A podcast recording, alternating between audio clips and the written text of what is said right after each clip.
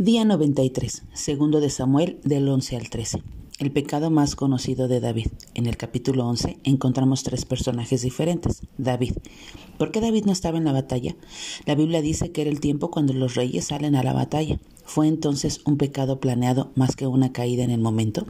¿Había constituido David una vida de comodidad y prosperidad?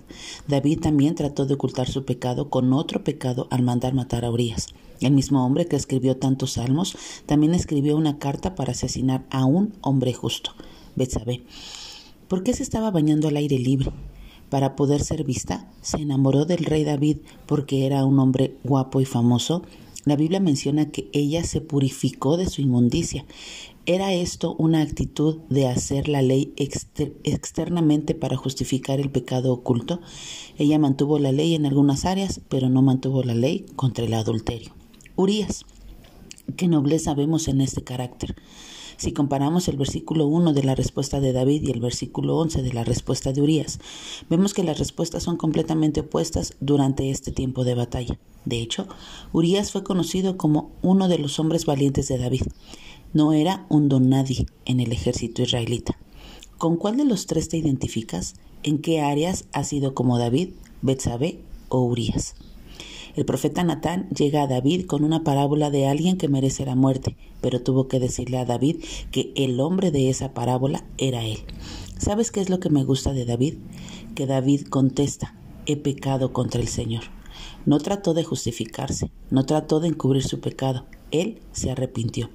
Es interesante comparar a David y a Saúl en los pecados que hicieron enojar al Señor y en las respuestas que tomaron. Si comparamos el pecado de Saúl con el pecado de David a los ojos del hombre, Saúl no hizo nada. No podía esperar que Samuel viniera y ofreciera sacrificios, así que lo hizo él mismo, algo que solo un sacerdote podía hacer. Sin embargo, cuando lo llaman por su pecado, no se arrepiente, sino que se justifica y piensa que no es gran cosa. David comete adulterio y asesinato. Cuando es confrontado por su pecado, David se arrepiente y es perdonado, porque el Señor quita tu pecado y dice, no morirás. ¿Cómo respondes a los pecados grandes y pequeños, entre comillas? ¿Por qué nos justificamos cuando nos confrontan? ¿Tienes un Natán en tu vida que te confronta con la verdad? ¿Es asqueroso y cruel? Sí. Esta es en la Biblia cuando hablamos de la violación. Y sí, es algo que Dios odia. Pero ¿Qué puede sucederle a las personas más inocentes? Amnón, el, rey el hijo del rey David, cometió un terrible acto con su hermanastra. No es que Amnón esté justificado, pero seguramente la influencia con la que creció no le enseñó dominio propio, ya que vivía en una casa de muchas madrastras, todas las esposas y concubinas de su padre, un hogar lleno de exceso sexual.